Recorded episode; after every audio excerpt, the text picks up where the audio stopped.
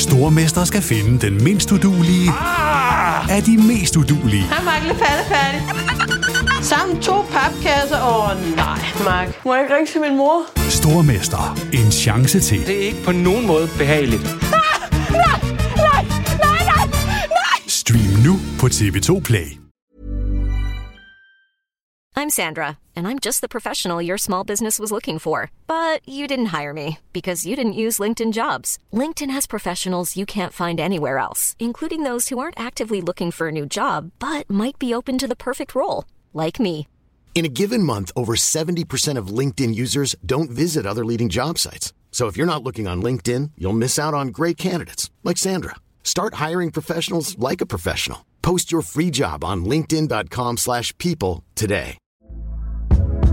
Hey there, it's Michelle Norris. I'm host of a podcast called Your Mama's Kitchen. When I travel, I'm usually looking for a way to find a taste of home when I'm not at home. And one of the things I love to do when I am at home is entertain. And Airbnb allows me to do that. When I was in California recently, I rented a house that had a great kitchen. And when we were sitting around the table, we we're all thinking, we're in someone else's house. Someone could be in all of our homes as well.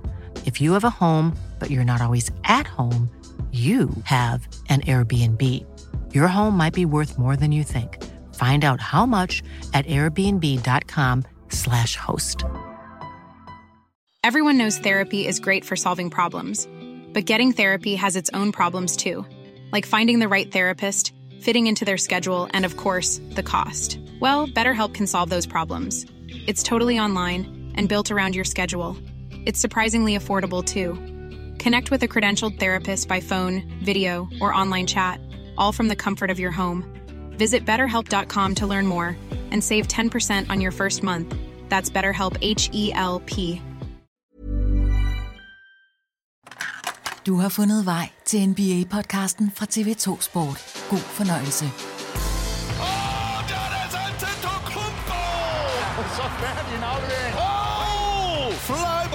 Flyby! Kan du svare igen? MVP'en tryller. Ja! Med et var grundspil og play-in forbi, og nu er vi altså officielt i playoff-mode i NBA. Vi har allerede fået fem hæsblæsende slutspilsdage i verdens bedste basketballliga, hvor vi nu har fået afviklet de første to kampe i samtlige otte første runde serier. Vi har fået forventede føringer, vi har set overraskende resultater, vi har fået markante skader, en karantæne, slutspilsintensitet, glade og vrede fans. Playoff skuffer bare ikke. I dagens podcast skal vi naturligvis vende de første kampe fra sæsonens slutspil, og så har vi også fået uddelt de første af sæsonens individuelle priser, som vi selvfølgelig også skal have sat et par ord på her i dag. Velkommen indenfor i NBA-podcasten fra TV2 Sport. Det er i dag torsdag den 20. april 2023. Mit navn er Kristoffer Vestrup, og i anledning af Luke Storts 24-års fødselsdag i går, så vil jeg byde velkommen til podcastens helt eget Torture Chamber, NBA-ekspert Peter Wang, der med gang 10 er stødt på et billede af Luke Stort her i løbet af ugen. Han dukker nemlig altid frem, når Peter er på siden Basketball Reference, nemlig. Velkommen til dig, Peter, og tillykke med Luke her i går. Tak skal du have, og jeg har faktisk, øh, udover at jeg har kigget på ham et par gange i dag, så har jeg også, øh, i, jeg har virkelig, virkelig, virkelig haft svært ved at finde ud af, om han også skulle på mit all-defensive team eller ej. Oh. Og der kan jeg jo så løfte sløret for, at når du spørger mig på et tidspunkt, om jeg vil fortælle dig de to hold, så, kan jeg, så får du svaret der, om han er på et af de to hold. Det må jeg indrømme, jeg havde fuldstændig svidt ud, at vi skulle snakke om i dag. Jamen, det, Men, jamen, det er godt. jamen, du kommer bare med den, fordi jeg har sammen brugt tid på at forberede det her, for at, at finde de to absolut bedste forsvarshold. Det skal vi også, det skal vi også have med i dag. Fint, det er godt, øh, det er godt du er, er med i dag, Peter, når ja, jeg er og, og jeg er jo den store New York Knicks-hader, kan jeg se på Facebook. Øh, Det passer så ikke, men øh, Peter Madsen, han, han tror, jeg hader New York. Det gør jeg ikke, men Julius Randle, han kommer ikke på mit all-defensive team. Så, så kan det sige så meget. Så, øhm, men så det er bare en lille teaser. Der ligger fem, øh, eller to gange fem personer, spillere, som udgør de to all-defensive teams. Du, og du siger bare til, når du vil have dem, fordi de er bare gode. Jeg tænker, der er nogle ting, vi lige skal snakke om øh, først. Ikke fordi det ikke er vigtigt, Peter, men fordi vi har trods alt øh, slutspillet øh, i gang. Og vi har en masse, der skal tages fat på i dagens podcast, hvor vi skal altså skal runde otte slutspilserier. Men vi har faktisk også noget andet, Peter, som vi skal have fulgt op på, nu hvor NBA-grundspillet er overstået. Igen, jeg havde faktisk glemt, at vi havde lovet all defensive, all, all rookie, men øh, der er lige noget andet, og lad, os lige, lad mig lige understrege, jeg tager ikke det her med for at pege fingre for at gøre nej, det er mere en øvelse i, hvilke forventninger man havde, og hvordan de er blevet indfriet, fordi jeg snakker naturligvis om Thomas Bilde og Peter Wangs forudsigelser om grundspillet, som vi lavede tilbage den 12. og 14. oktober. Her skulle Thomas og Peter altså prøve at rangere de 15 hold i Eastern og de 15 hold i Western Conference ud fra, hvordan de regnede med, at grundspillet ville gå. Og nu har vi jo fået den endelige stilling i de to conferences, Peter, så jeg kan jo se nu, hvordan det er gået. Synes du ikke, det lyder som en god idé lige at, at dykke ned i det? jo, jo, jeg er sikker på, at det er en rigtig, rigtig god idé. Lad mig, hvad er din mavefornemmelse? Og det skal siges, det tror jeg alle er inde i, det er hundesvært at forudsige præcis, hvor et hold ender. Man kan godt sige, okay, det er et top 5 hold, det er et bundhold, men hvor de præcis ender i de to conferences. Det er altså svært. Hvor mange tror du, du har ramt lige på? Altså den helt nøjagtige placering i grundspillet. Og oh, nøjagtig. Altså ikke, ikke bare indenfor i slutspil, og ikke, ikke top 6. Altså sådan spot on. Spot jeg ved, on. jeg havde Denver som nummer 1 ja. i Western Conference. Mm. Det var rigtigt. Ja. Og så havde jeg, jeg tror faktisk, jeg havde Boston som nummer 2. Korrekt. Og så tror jeg, at jeg havde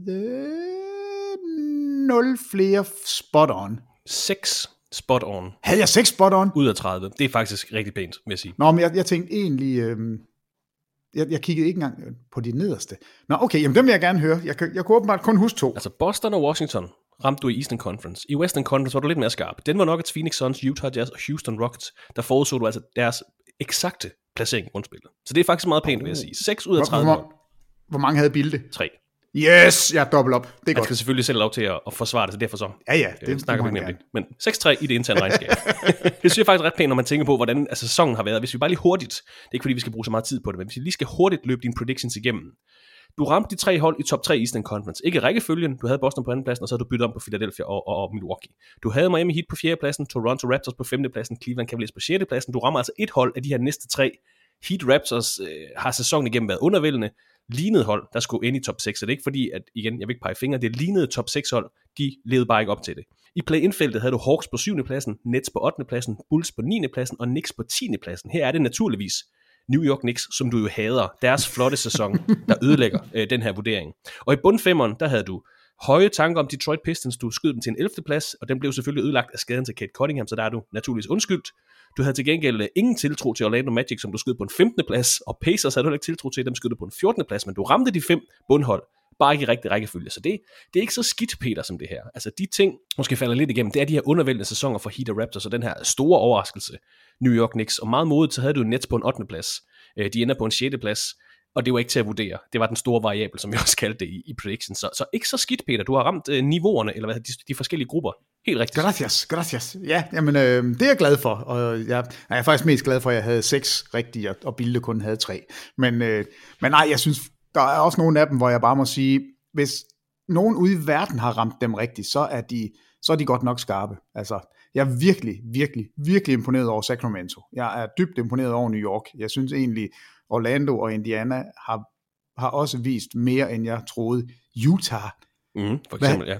Altså, der, der, er mange hold, som jeg synes er overrasket i år, og det er, det er sjovt. Ja, det er også mere for at sige, at det, det har virkelig været en løjerlig sæson med de her resultater. Vi havde også et Pelicans hold, der var oppe og ligge i top 3, falder sig ned øh, uden for play-in og det hele. Altså, det har været svært at blive klog på. Ja, det har det, det har det, og det er jo altid det skønne ved sådan en sæson. Så, øh, så jeg, må, jeg, jeg, jeg tror, jeg er okay tilfreds. I Western Conference, der øh, forudsagde du helt rigtigt fem af de seks sikre slutspilshold, altså top 6, og ramte helt præcis som nævnt med Denver Nuggets og Phoenix Suns placeringer første og fjerde pladsen.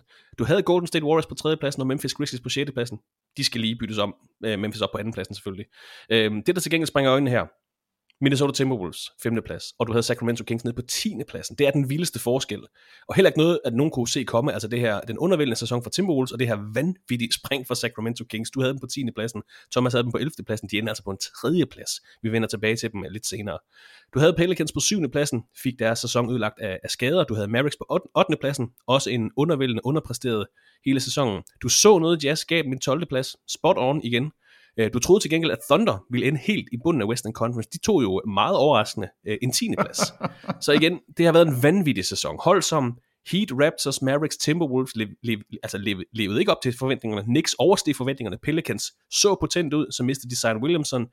Kings tog et kvantespring op i Western Conference. De forsvarende mestre for Warriors kunne ikke vinde på udebane, endte på en 6. plads. Jazz, som du også nævnte, var op og lege med i den sjove afdeling på et tidspunkt. Alt det her, og meget, meget mere taget i betragtning, Peter. Jeg vælger at sige, du har bestået din pre- prediction tekst. Jeg har, test jeg har bestået. Du må gerne fortsætte her i podcast. Juhu! Ja, hvor er det vigtigt. Nej, det er, det, er, det, er simpelthen, det er nok det bedste, jeg har hørt i dag. Tusind, tusind tak, Christoffer. Men igen, det har altså bare været vanvittigt. Men så jeg synes, at, at, at ramme 6 ud af 30, det synes jeg er meget fint, og du havde, igen, du havde grupperne helt rigtigt øh, i forhold til holdene. Og så var der de her store overraskelser, og der har selvfølgelig også været skader, der har ødelagt meget, men i, alt i alt vil jeg sige godkendt. Gracias, gracias det var bare en lille opfølgning på de her predictions, bare for at sige, at vi har ikke glemt dem. Nu vender vi altså blikket mod sæsonens slutspil, der bliver skudt i gang her i lørdags. Og vi har set de eh, to første kampe i samtlige otte første runde serier. Nu skifter serierne så til de lavere sidede holds hjemmebaner, hvor kamp 3 og 4 i serierne skal spilles. Slutspillet er i gang, Peter. Vi har fået playoff-kampe lørdag, søndag, mandag, tirsdag og onsdag. Vi er to kampe ind i alle otte serier, som vi skal forsøge at danne et overblik over. Øh, de første fem dage, hvad synes du har været den største historie for slutspillet? Jamen, jeg er ked af at sige det, men altså, øh, det første, jeg tænker på, det er jo skader. Altså, det er det bare, fordi ja, det har været præcis, ja. markante spillere. Altså, selvfølgelig allerstørst Giannis Antetokounmpo, som falder på sit haleben, slår sig, går ud af kamp 1, og jeg tror egentlig, jeg havde sådan en fornemmelse af, ah, det er nok ikke så slemt, når det er Antetokounmpo. Øh, den blev sådan lidt forværret, når, når vi ikke så ham resten af kampen, fordi han lige var inde og prøve at jogge lidt rundt, og det kunne han ikke. Og så får vi altså beskeden om, han ikke spiller i kamp 2. Og jeg tænker ikke så meget på serien, altså om Milwaukee er i problemer, fordi det kunne man godt tro, og så alligevel ikke. Altså Milwaukee er, det er bare det er et rigtig, rigtig godt hold, men i forhold til at være den der forhåndsfavorit, hvis man skulle pege på et hold, så piller det lidt ved den. Øhm, jeg tror stadigvæk på, at Antetokounmpo kommer tilbage, så lad os se, om ikke det, det går i sig selv, men altså, han sidder bare aldrig ude. Han, han virker som en spiller, som har været umulig at, at, at putte i den der skadeskategori. Kategori. og holde ud af slutspillet. Jamen, altså, jamen, vi har jo set ham øh, brække benet. Altså, hans knæ gik jo den forkerte vej. Ja, i Eastern Conference Finals for Alle var enige om, det der, det er nok halvandet år, han skal, han skal sidde ude. Og der gik fire timer, og så kørte han på igen. Altså, han, han er simpelthen for vild. Så, så det er en ting. Selvfølgelig, Ja Morant, fuldstændig åndssvag måde at falde på og, og bøje fingrene baglæns i en vinkel, ja, som ikke giver mening. Og han havde sådan en besynderlig handske på, øh, uden på siden. Jeg ved ikke, om du har set ham stå og vifte med den der handskehånd i nat. Det så meget mærkeligt ud. Og så er Tyler Hero, som altså, jeg, jeg kom til at gøre en lille smule grin med det, jeg er ked af. Altså, det er ikke for at genere Tyler Hero. Jeg synes bare, det var en fjollet bold at kaste sig efter, og, og han havde faktisk ikke, han var ikke i nærheden af at ramme den. Og han siger selv efterfølgende, jeg ved ikke engang, hvordan min hånd er brækket. Jeg ved ikke, hvor, altså, hvordan det er sket, men den er jo i gips, og han er ude i resten af sæsonen. Øh, så, så det er selvfølgelig det første tema, jeg ikke kan lade være med at, at tænke på, det er skader til markante spillere. Og så kan man godt sidde derude og sige, Tyler Hero er ikke en markant spiller. Øh, jo, det er han. Et Miami-hold, som ikke kan score. Altså, de kan ikke producere point og så mister de deres tredje mest betydningsfulde score. Det, det er et problem, så, så det er desværre det første, der springer i øjnene. Ja, skader til øh, Tyler Hero, Giannis Antetokounmpo, Ja Morant, Anthony Davis har været i gulvet, er heldigvis tilbage igen. Nikola Jokic har haft problemer med håndledet. Vi må selvfølgelig undvære Paul George i Clippers Suns-serien. Vi må undvære Steven Adams og Brandon Clark i Grizzlies Lakers-serien. Der er skader hos Minnesota Timberwolves, også nogle af dem selv forskyldt, det har vi snakket om. Øh, og det er ikke for at være negativ, det er desværre bare en overskrift for slutspillets øh, første dag. Men som nævnt, her i dag, torsdag den 20. april, to kampe ind i alle otte første runde serier. Her i nat, der blev kamp 2 spillet mellem Bucks og Heat, mellem Nuggets og Timberwolves, og mellem Grizzlies og Lakers. Vi skal nok nævne stillingen i alle otte første runde serier. Men lad mig lige starte med at spørge, lidt flabet, Peter. Jeg tillader mig lige at vælge et par serier ud, så kan du få lov til at, at, at styre det bagefter. Check. Lidt flabet. Ja. Er der noget at snakke om i serien mellem Boston Celtics og Atlanta Hawks? Der står 2-0 til Celtics, de har hentet to 13 point sejre, de har været foran med hele 32 point i kamp 1, 22 point i kamp 2. Er der noget at komme efter i den her serie? Øh, nej, Altså det, det kan jeg da heller ikke forstå, du synes, det er flabet. Det er da på ingen måde flabet. Du ser et hold, der spiller godt, du ser et hold, som ikke er ret gode. Altså der, der er, de er overmatchet. Atlanta er overmatchet i den her serie. Der er ikke et sted, ikke et eneste sted, ikke en eneste position, hvor jeg vil pege på en spiller fra Atlanta og sige, du matcher op med en spiller, du er klart bedre end. Øh, nej. Altså, selvfølgelig er det det største navn, og der hvor man, i første omgang vil kigge hen, det er på Trey Young og sige, jamen en spiller, der snitter næsten 30 point og 10 assists og er, er, er vanvittigt dygtig i den ende af banen. Er han ikke meget bedre end Derek White? ikke i den her sag. jamen, det, jamen det er han ikke. Det er han ikke som en basketballspiller. Han er som et offensivt våben i, i nogen sammenhæng. Altså problemet med Trey Young, og også grunden til, at han jo, der, der bliver hadet lidt på ham, og det kan jeg faktisk godt forstå, fordi du er nødt til at bygge alt op omkring Trae Young. Du skal pakke ham ind i forsvaret, fordi han er pivringe og luddoven i den ende af banen. Han er, han er lille, klein og ugidelig. Altså han, han vil ikke dække op. Han har været vant til altid at skulle bære et angreb, og han har scoret point lige siden han kunne gå. Han har aldrig dækket op. Så derfor skal du pakke ham ind. Det kan man også godt gøre. Det gjorde man også med, med Steph Curry tidligere i karrieren. Det, det har vi set tusindvis af gange, at lidt mindre spillere, som er dygtige i angrebet, de får en lille pause i forsvaret og pakkes ind. Angrebsmæssigt, så er han et angreb i sig selv, men man er også nødt til at få de komplementære spillere til at passe perfekt ind, fordi ellers så virker det ikke. Fordi han er så bolddominerende, og han er så luddoven, når ikke han har bolden i hænderne. Så, så derfor har du ikke, der er ikke en spiller hos Atlanta, jeg hellere vil have, i stedet for den spiller, jeg har i Boston. Så den er slut, den her serie. Den var slut, inden den gik i gang. Hvis det her det bliver spændende, så, øh, så ved jeg ikke, hvad jeg skal spise. Jo, så spiser jeg 400 gram koriander, og jeg hader koriander. Den bliver ikke spændende, den her serie. Det kan ikke lade sig gøre. De er bare langt bedre. Boston er langt, langt bedre. De har jo ikke engang, de har jo ikke spillet sig ud endnu. Altså, det er sådan nogle momenter, hvor man lige ser, at nu trykker vi på speederen, og så er vi gode. Og ellers så, så er det sådan lidt bagspilot. Så der er ikke, der er ikke Nej, så meget det er ikke flabet. Der er ikke noget at komme efter. Jamen altså, synes du, har du en spiller for Atlanta, du hellere vil have? Altså, jeg kan godt lide Altså- altså, Dejounte Murray. Jo, men vil du hellere have ham end Marcus Smart? Hvis jeg kunne bytte lige over, ja, det ville jeg Det bliver egentlig godt. Jamen, ja. Ja. ja. det er faktisk måske. Der, der er lige ved så ord i. Vi snakker meget om se, der er ikke noget at snakke om. Ja, du har ret. Men sige. lige Marcus Smart eller Dejounte Murray, der tror jeg må- faktisk måske, jeg er enig med dig. Godt, jeg, jeg tager 20% af, så skal jeg heller ikke spise mere end, ja. Hvad er 20? Det er så 80, det er altså 320 gram koriander. 320 gram det er godt. koriander, Ja, det er godt. Boston Celtics, som nævnt foran 2-0 kamp 1, øh, vandt de lørdag aften 112-99, og kamp 2 natten til onsdag 119-106. Den næste kamp i serien er natten til lørdag, en kamp, der bliver spillet i State Farm Arena i Atlanta. Som nævnt, kamp 3 og 4 bliver altså spillet på de lavere holds hjemmebaner. Jeg har flabet igen, Peter. Er der noget. Okay. at snakke om i serien mellem Philadelphia 76ers og Brooklyn Nets? Der står 2-0 til 76ers, 20 point sejr i kamp 1, og så en, er en slugfest i kamp 2, 96-84. Jeg troede, det var stilling efter tre quarters, men det var altså slutresultatet i, i, i kamp 2 mellem 76ers og Nets. Er der noget at snakke om i den her serie? Øh, jeg synes, der er noget at snakke om. Jeg, jeg, er, ikke, jeg er ikke sådan i tvivl om, at, at Sixers går videre, men jeg synes, der er noget at snakke om. Jeg synes, man, man skal kigge på det her Brooklyn-hold og sige, okay, det her trade, vi, vi mister Kevin Durant, men der er altså noget at komme efter her. Altså, Michael Bridges har spillet en virkelig, virkelig flot sæson, og også spillet fint her i slutspillet. Og så har øh, Cam Johnson altså lige, han havde 22 point i første halvleg. Det er de to forwards, som har taget Durants plads.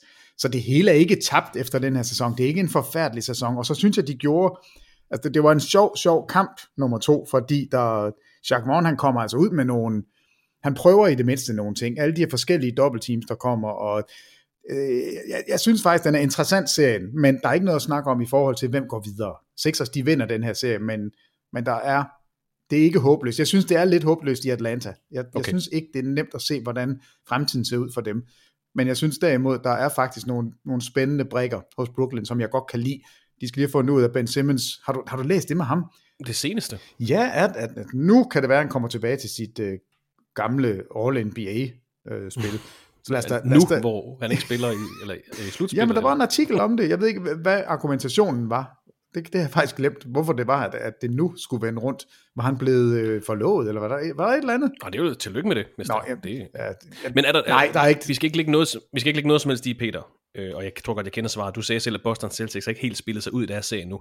Vi har jo aldrig rigtig set Joel Embiid spille sig ud i den her serie nu. Og det er på trods af, at han har leveret en kamp med, med 20 point og 19 rebounds og 3 blocks. Ja, men jeg synes faktisk, at han skal have ros for ikke at, at tænke, at han var nødt til at afslutte selv hele tiden, for der, de bliver ved med at køre det samme, som har virket hele sæsonen. Og det er at give ham bolden op på high post. De, de har næsten ikke øh, puttet ham i spil i low post.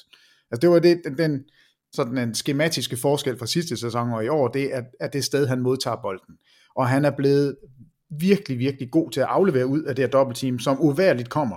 Og han er bare, det, det er sjovt at se kampene, fordi man kan se store mænd, der løber rundt, og så er der bare en gigant derinde. Altså han er jo simpelthen så massiv og så kæmpemæssig.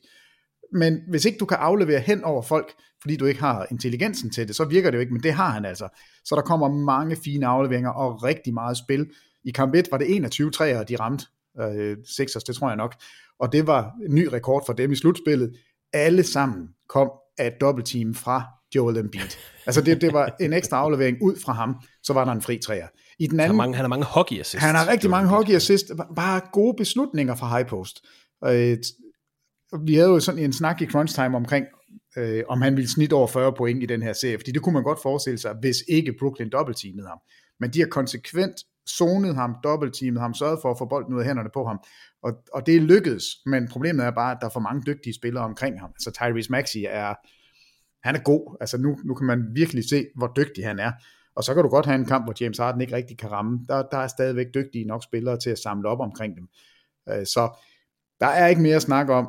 Joel Embiid er, er stadigvæk, han, jeg tror han bliver ligaens MVP, og jeg synes egentlig, det er det rigtige navn at komme op med, og jeg synes, den her serie faktisk har, selvom statistikkerne ikke stikker af, selvom han ikke snitter alle de her tusindvis af point, så synes jeg faktisk, han spiller rigtig, rigtig fint og rigtigt. Altså han spiller på den rigtige måde.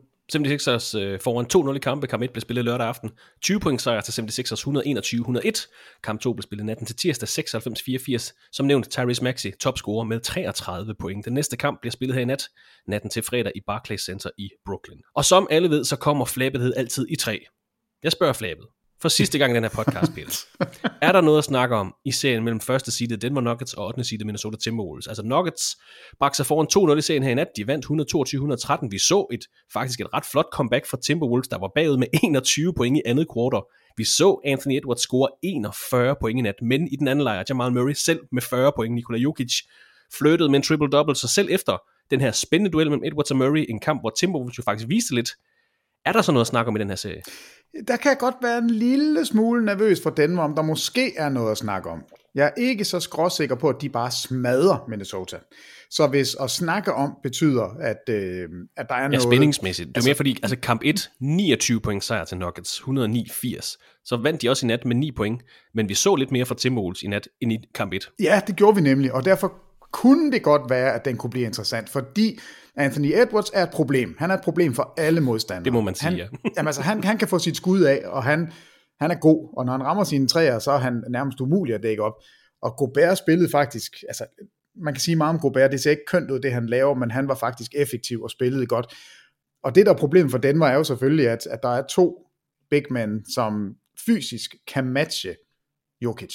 Normalt så er Jokic simpelthen bare større og stærkere og klogere og bedre, og det er han også i den her serie, men der er i det mindste et par kroppe, de kan smide på ham. Ikke ligesom Joel Embiid, som skal se sådan nogle små, små spillere omkring sig hele tiden, så, så er der faktisk noget størrelse, som Minnesota kan komme ind med.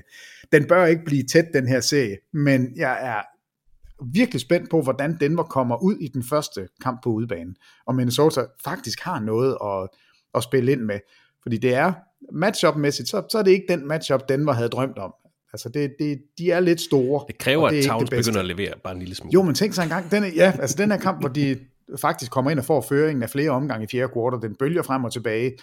Måske er det også, fordi den må lige slipper speederen et øjeblik, da de er op med 21. Måske er det altså, må, måske er det bare omstændigheden, der lige gør det. Den må vise over stor, stor klasse. Altså Jamal Murray, han er, han er tilbage på det niveau, vi så ham spille slutspil. Øh, jeg så en vanvittig statistik, hvor der var nævnt, hvor mange 40-points kampe han havde i forhold til altså store, store navne. Ja, i slutspillet. Vil du høre den? Ja, er det ikke? Jamal er det? Murray har flere 40-points kampe end Devin Booker, Donovan Mitchell, Damian Lillard, Carmelo Anthony, Oscar Robertson, Karl Malone, Alex English, Kyrie Irving, Paul Pierce, DeMar DeRozan, Reggie Miller, Tim Duncan og Magic Johnson. altså, det, det, det kan noget, og han er tilbage, og ham og Jokic sammen, det, de er med umulige at dække op. Øh, det, det er en meget, meget svær duo at, at stanse. Men lugter det ikke tror, af, den, den klassiske, hvor de kommer til Minnesota, hjemmebanepublikum er helt op at køre, Timberwolves rammer deres første syv træer, og så sætter de alle starterne ned, og så smider de den kamp. Altså jo, og så bliver det en gentleman sweep. Ja, præcis. Det, det, det, er, det er fornemmelsen, men altså, jeg kunne da godt lide noget af det, Minnesota kom med ja, enig, i, enig. Øh, i kamp 2. Der var der i det mindste sådan lidt gejst og lidt energi. Så der er, spørgsmålet er legit, og svaret må være næsten, næsten tror jeg ikke, der er noget at snakke om. Så, hold, lidt, så, hold lidt øje med den her serie, den ja, er ikke over endnu. Ej, ikke, den er ikke helt slut, men jeg bliver overrasket, hvis den går øh, længere end seks kampe. Altså det, det vil være virkelig overraskende. Og nu skifter serien altså til Minneapolis, hvor kamp 3 og 4 skal spilles næste kamp. I den her serie af natten til lørdag. De 41 point, vi så fra Anthony Edwards her nat, var i øvrigt ny playoff franchise-rekord for Minnesota Timberwolves, altså for flest point fra en spiller i en slutspilskamp. Edwards tog rekorden fra Sam Cassell, der to gange tidligere har leveret 40 point i en playoff-kamp for Timberwolves. Og vi skal lige huske, at han er 21 år gammel, Anthony Edwards. Han er allerede noget specielt, det er der ingen tvivl om, og han kan altså Jamen, altså, vi ser jo nok først, hvad han rigtig kan om 3-4 år. Han piker jo nok først om 5-6 år. Altså, det her det er en speciel spiller, øh, Tim Oles, de har, de, de har fået fat i. Det er der ikke nogen tvivl om. Og, og jeg tillader mig lige at lave en, en hurtig afstak, en hurtig afstakker, en hurtig afstikker. Du kan selv være en afstakker. Peter, fordi jeg, så en, jeg så en på det der internet, og jeg er så træt af, at jeg ikke selv har tænkt på det her. Men jeg så en, der efter det her, vi så for Anthony Edwards øh, i nat, efter den her præstation, så, tænk, så, så bad han folk om at rangere de sidste 10 års første valg i draftet. Og det tænkte jeg kunne være en sjov lille øvelse, Peter. Har du noget at skrive på? Øh, ja, det har jeg. Så vi skal, lad os se, om vi ikke bare hurtigt kan få rangeret de sidste 10 første valg.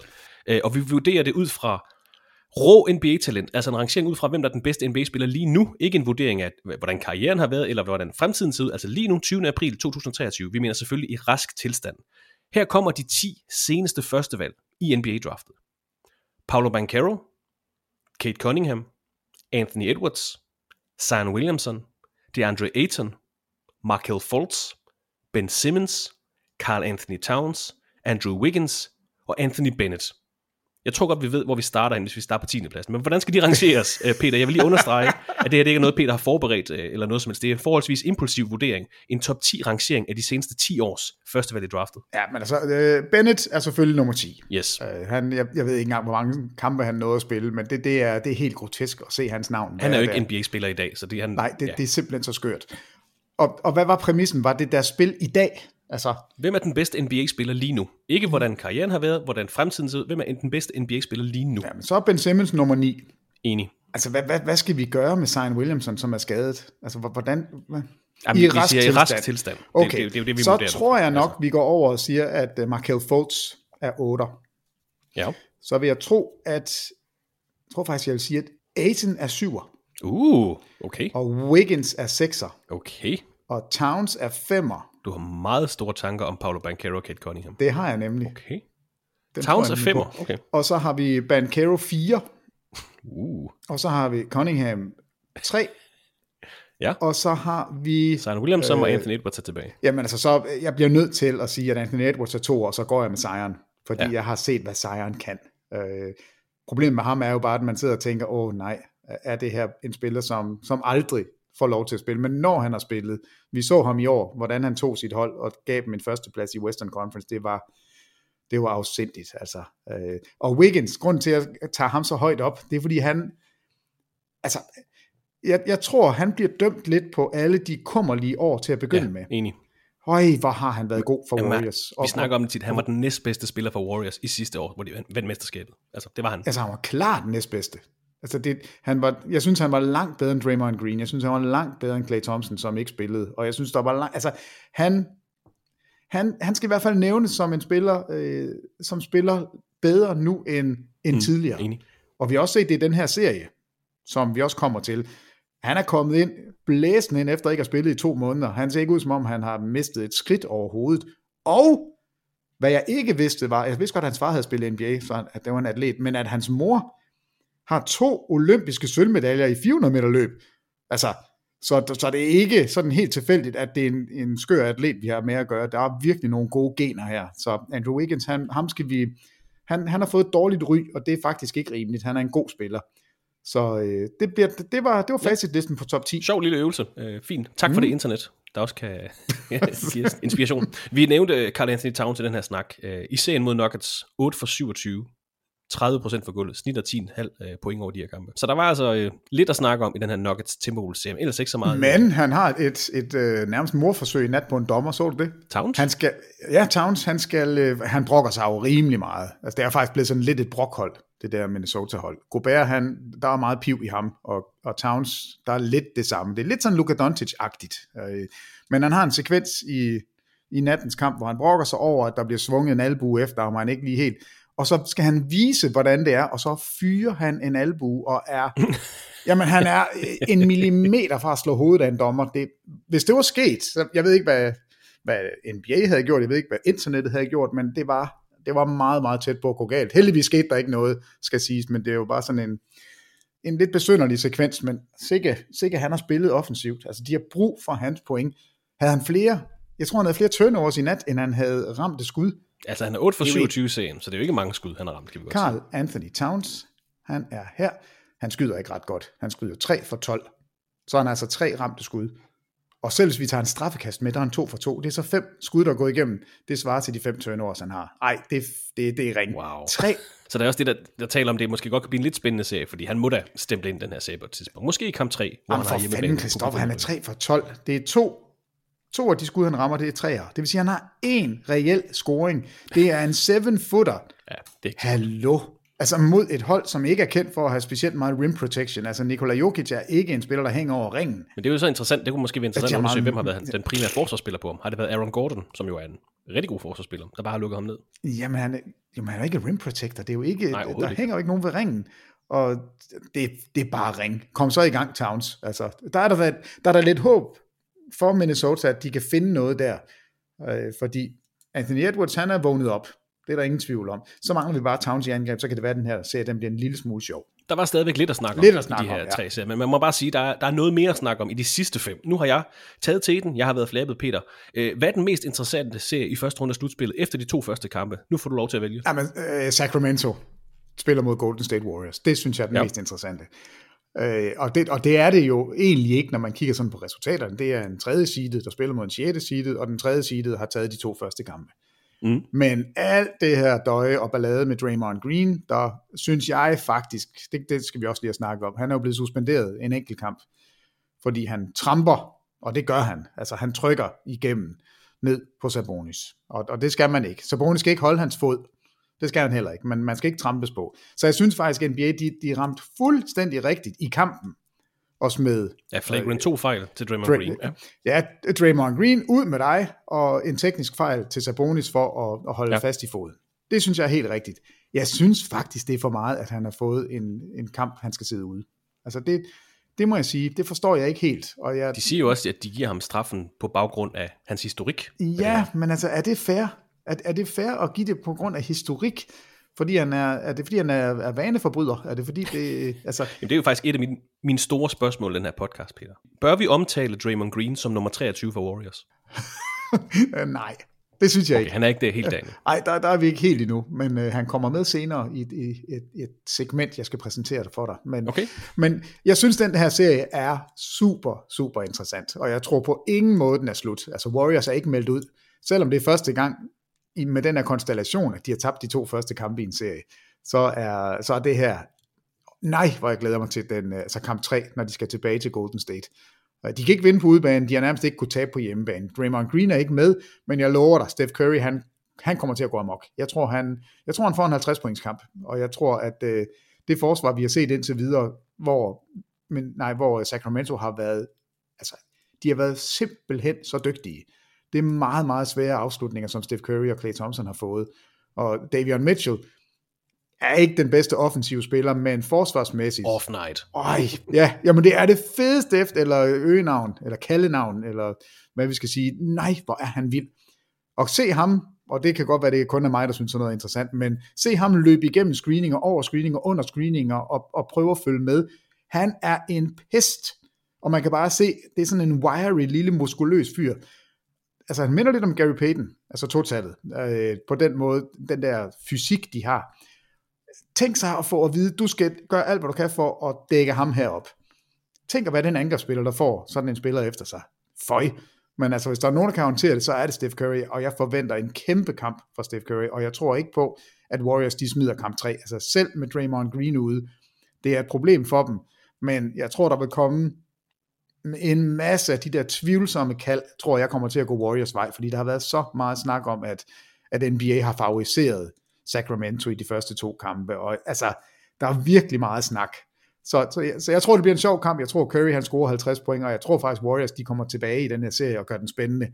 Men jeg har jo sådan lidt en... Øh, jeg tror jo på, at Sacramento vinder den. Det sagde jeg inden serien gik i gang, og det holder jeg fast ved. Og lige nu ser det rigtigt ud, men jeg sidder ikke med en sådan en skråsikker fornemmelse af, at det kommer til at ske, for jeg, den bliver interessant, den her. Jeg synes, det er en, jamen, en fremragende serie. Virkelig, virkelig sjov. Og der er også en øh, historisk presbold på Golden State Warriors. Der er aldrig et hold, der er kommet tilbage, efter at have været nede øh, 0-3 i en serie. Jamen, altså, de skal, de, de skal vinde den, den næste serie. Det skal de. 147 gange har et hold været foran 3-0 i en serie, og 147 gange har det hold så vundet serien. Jamen, der skal jo være en første gang, Det er rigtigt. Christoffer. Det er jo det, vi skal huske på. Hvis vi lige skal sætte lidt, øh, lidt ord på den her serie. Kamp 1 blev spillet natten til søndag 126-123 til Sacramento Kings. En, øh, en tæt kamp, hvor Warriors faktisk havde teten i første halvleg. Kings to føring holdt den i anden halvleg. Den første, eller det var det første playoff-møde mellem de her to Kalifornien-mandskaber nogensinde, og det var, det var en lækker bisken, kunne vi godt sige. 30 point for Steph Curry. Andrew Wiggins var tilbage for de forsvarende mestre, scorede 17 point fra bænken, men præcis som i grundspillet, så var det Kings, der var den store historie. Det er Aaron Fox, 38 point i opgøret. Det var en tangering af ja, andenpladsen på listen over flest point i en playoff debutkamp. Han deler andenpladsen med øh, John Williamson, som vi jo alle sammen kender. Luka Doncic tager selvfølgelig førstepladsen med 42 point. Vi så også 32 point fra Malik Monk fra bænken, dobbelt-dobbelt fra Sabonis. Kings fik sejren. Et lidt mere skarpt Warriors hold kunne godt have vundet den her. De skød 32% bag træeren i, i kampen, men Kings altså foran 1-0. Kamp 2, natten til tirsdag, 114-106 til Sacramento Kings, vil nok mest blive husket for den her episode med Draymond Green og Domantas Sabonis. En øh, aktion, som jo faktisk giver Green karantæne i seriens tredje opgør, som Peter han også siger. Men Kings scorede 41 point i kampens andet kvartal. To føringen holdt den helt til slut. Darren Fox Sabonis leverede begge to 24 point i kampen, og det er værd at bemærke, at Kings faktisk skød dårligere end Warriors for gulvet bag træerne og fra straffekastlinjen, og alligevel så vandt de med 8 point. De havde 10 afslutninger mere i kamp 2, 8 afslutninger mere i kamp 1. Det er jo altså det mest potente offensiv, vi har set siden 1997, Sacramento Kings. Og Warriors, de, ja, de rammer bare ikke deres træ i den her serie. De skød 38% som hold i grundspillet, 32% i den her serie. Så måske har det noget at gøre med Mike Browns forsvar, som du siger. De skyder stadig lidt bedre end Kings, men afslutter 10 gange oftere bag trepointslinjen. Og det synes jeg er en, en lille kuriositet i den her. Et eksempel på, hvordan altså volumen af skud og hvor de kommer fra. Fordi Kings, de har vundet med 11 point over de her to kampe. 18 afslutninger mere end Warriors, men 20 færre træer end Warriors. Warriors har altså sgu 20 træer end Kings, og alligevel så taber de. Jamen det er, jeg er simpelthen så imponeret over Sacramentos forsvar, fordi angrebet, det er, det er hvad det er. Det er, det er historisk godt, og det vidste vi godt, at det vil også fortsætte med at være godt. Uh, Warriors kan ikke lukke det fuldstændig ned. Og, og vi talte noget om det, inden serien gik i gang. Hvad ville Sacramento gøre? Ville de løbe? Altså ville de simpelthen prøve at løbe med Warriors og, og bare trykke klampen i bund? Og der er jeg sikker på, at det har, det har de altså det er de besluttet, at vi løber på alt. Lige så snart uh, vi kan, så er det bare afsted, fordi det er der, vi har vores styrke. Og så er vi fløjtende ligeglade med, at Warriors også godt kan lide at spille hurtigt. Og det er altså også den serie, den er langt hurtigere end alle de andre. Uh, mm. deres, deres pace, altså tempoet er 104 Altså 104 boldbesiddelser spiller de med over en kamp, og der ser vi bare det, hvis vi sådan går langsomt over til Philadelphia, 90 afslutninger. Altså, det, det, jeg håber sådan, at man kunne ja, mixe det op, så man kunne sætte Warriors mod Sixers, bare for at se, hvordan det, det så ud. altså, det, det er skægt med to hold, som gerne vil afsted. Øh, og, og Sacramento har lykkedes med det, men grunden til, at de vinder kampen, eller indtil videre har vundet de to kampe, de dækker op. De er ikke fuldstændig ødelagte forsvarsmæssigt, som man kunne frygte. Det var jo det, vi hele tiden kiggede på det hold og sagde, kan det her holde i slutspillet? Vi ved, I er gode til at score point, men I kan jo ikke dække op. I har ikke nogen rim protector. Men jeg tror faktisk, det er en heldig matchup for Sacramento. Altså, det her er jo ikke et hold, der tager den til ringen. Det er det bare ikke. De har ikke ret mange, der kommer derind. Det er jo skytter, primært de har, og så har de en, en fantastisk facilitator afleverer i Draymond Green, som står der på high post og laver den ene lækre ting efter det andet. Men der er ikke ret mange spillere, der kommer ind og angriber ringen. Det tror jeg, vi vil se i kamp 3, at man ændrer lidt hos Warriors, at man bliver mere direkte.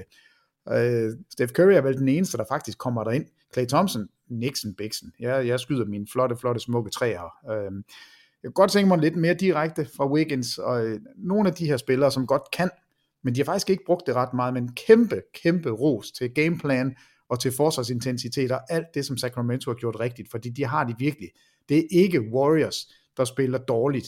Det er Sacramento, der har gjort dem dårlige. De spiller en fremragende serie, og de har fortjent oppe 2-0, og det er mest imponeret over, det er altså faktisk, at de i begge kampe er blevet testet. Altså Warriors er kommet tilbage i kampene, og der kunne man godt have forestillet sig, at de, oh, oh, nu kommer det der run, som vi ved altid kommer fra Warriors og som de har knækket så mange hold med, der har Sacramento bare svaret igen. Og clutch player of the year, de Aaron Fox. Altså han har været clutch om nogen. Ja, og coach of the year, Mike Brown på sidelinjen. Vi skal nok sætte nogle ord på dem øh, senere, men en stor gave til dem i hvert fald, må vi sige. Ja, de har gjort det præcis det, man kunne håbe på. Og, og jeg tror at også, at NBA er lykkelig over, det ville jo se rigtig skidt ud, hvis vi havde en pris til en head coach og en pris til en clutch player, og så bliver de kørt over i første runde. Altså, det er jo lidt ligesom at give en MVP til en spiller, der ikke kommer i slutspillet. Altså det er, det, det vil man helst ikke. Så lige nu ser NBA også gode ud i forhold til valg af deres priser. Jeg har været i øh, analerne. Åh oh, nej. det er kun sket øh, syv gange i NBA's historie, at de forsvarende mestre er røget ud i første runde af slutspillet i sæsonen efter. Det seneste eksempel er Los Angeles Lakers i, i 2021. Kun to gange tidligere har et mesterhold misset slutspillet i sæsonen efter deres mesterskab. Så det hører altså til sjældenhederne, at de forsvarende mestre ikke når som minimum til anden runde af slutspillet i den efterfølgende sæson, og det er der altså overhængende sandsynlighed for lige nu i, i det her år for Golden State Warriors, fordi et hold, der vinder de to første kampe på hjemmebane i en bedst af syv serie, har historisk set vundet serien i 92,7% af tilfældene. Golden State Warriors har altså 7,3% chance få stadig at spille sig videre. Men hvis der er et hold, der kan gøre det, altså, så er det jo Steph Curry's. Nej, den er ikke god. Jamen altså, øh, vi må bare sige, at den, den grund til, at jeg tager den som den mest interessante, det virker jo åndssvagt, når jeg sidder og får at vide, at 92% af gangene, så er den her serie afgjort på det her tidspunkt. Øh, men, men jeg tror, bare, jeg tror godt, den kan gå, gå hen og gå langt, altså både 6 og 7 kampe, og jeg tager den som den mest interessante. Det er også fint. De næste to kampe i serien skal spilles i Chase Center i San Francisco. Kamp 3 er her i nat.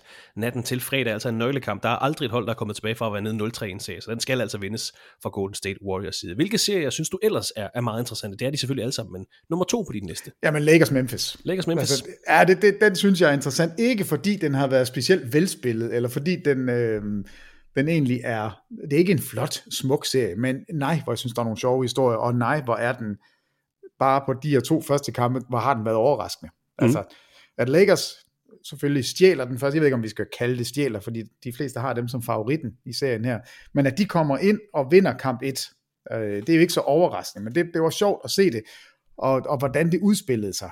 Altså, det, det, det var det, vi talte om, at LeBron og Anthony Davis bliver for store, men så er det Austin Reeves, der kommer ind. Hachimura. Jamen, Austin Reeves, hvad var det, han sagde? I'm him.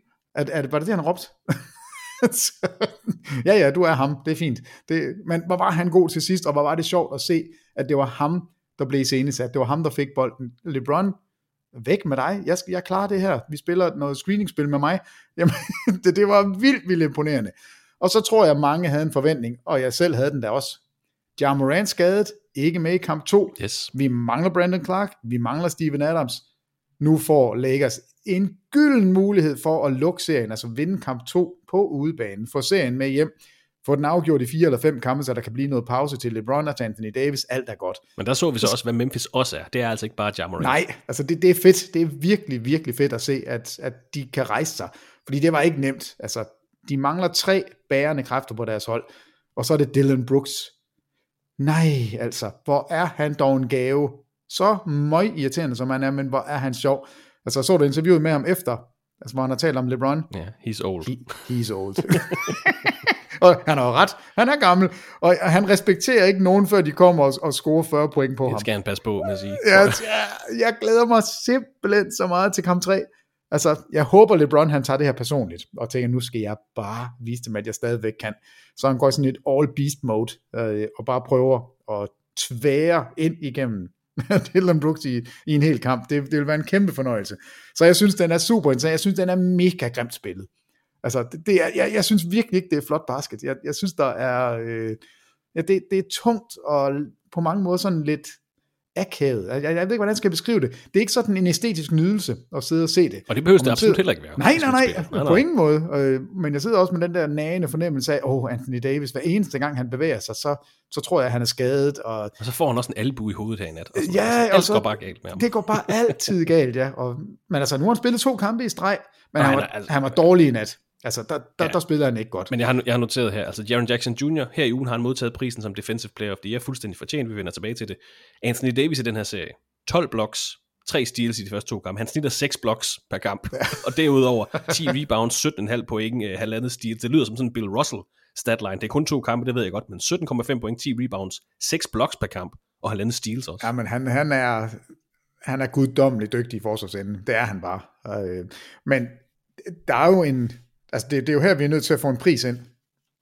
Kan vi tage den nu? Altså, The Real MVP kommer fra, fra et kamp 2.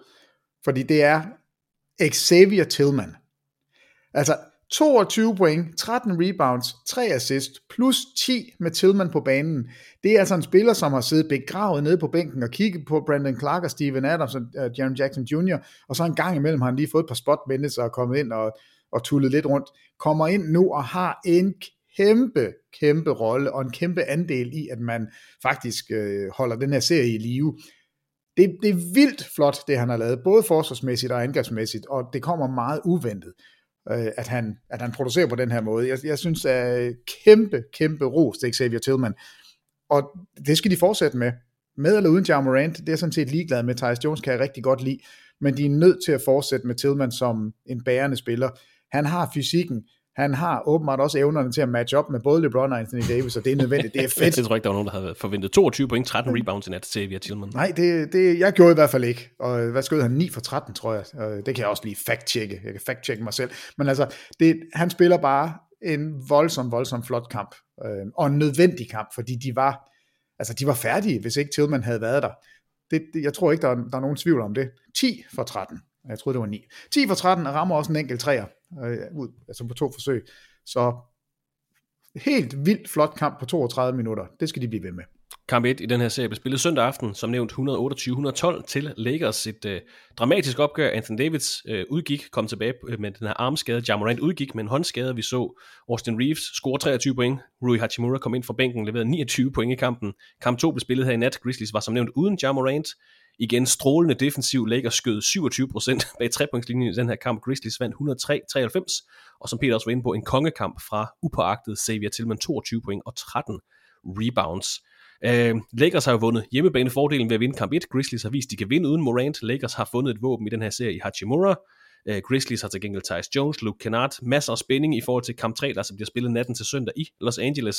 Det kunne godt lukke lidt af sådan en magtdemonstration for Lakers uh, i kamp 3. Uh, øh, nu må vi se. Det hold, der vinder kamp 3 i en bedst af syv serie, når stillingen er 1-1, de vinder altså serien i 72,8% af, til, af tilfældene. Hold, der fører en serie 2-1, vinder i 78,5%. Så der er også noget på spil. Kamp 3 er en nøglekamp. Det er det altid, når der står 1 i de her slutspilserier. Men altså, en grim serie, men med masser af historie også. Skal vi ikke bare tage den sidste serie i, i Western Conference, Peter? Phoenix Suns mod Los Angeles Clippers. En serie, hvor der står 1-1. Hvad har du bidt mærke i, i den serie? altså, det er, det er den fulde og skønne oplevelse at, at være fan af Russell Westbrook. oh ja. Oh my god, altså. Hvordan han på den her måde kan kan levere og samtidig gøre en fuldstændig stresset. Altså, han skyder 3 for 19 i den første kamp, og alligevel står han som kongen af kamp 1 med det her game-winning block, hvor han bagefter får fat i bolden og kaster den ind på, på Devin Booker, og blokerer også Kevin Durant og hans statistikker. Så der var ingen, der kunne score på ham. Han var verdens bedste forsvarsspiller. Jeg har skrevet vintage Russell Westbrook kamp i kamp 1. 9 point, 3 for 19, 11 rebounds, 8 assists, 2 steals og 3 blocks, og var super vigtig. Altså han var essentiel i den her øh, sejr, hvor øh, Clippers jo altså vinder hjemmebanefordelen i, i den her serie. Ja, jamen, altså, en, en vild, vild kamp. Øh, og når man, når man kigger på Westbrook og, og lægger mærke til, hvordan han spiller, så har han nok sin diametrale modsætning i øh, Kawhi Leonard. Altså, de spiller på samme hold, men er så forskellige som nogen. Altså, Westbrook er jo så meget i følelsernes vold, konstant, altså hele tiden, angrebsmæssigt, forsvarsmæssigt, han kan ikke lade være med at afslutte, når det er, de, øh, når de lader ham skyde.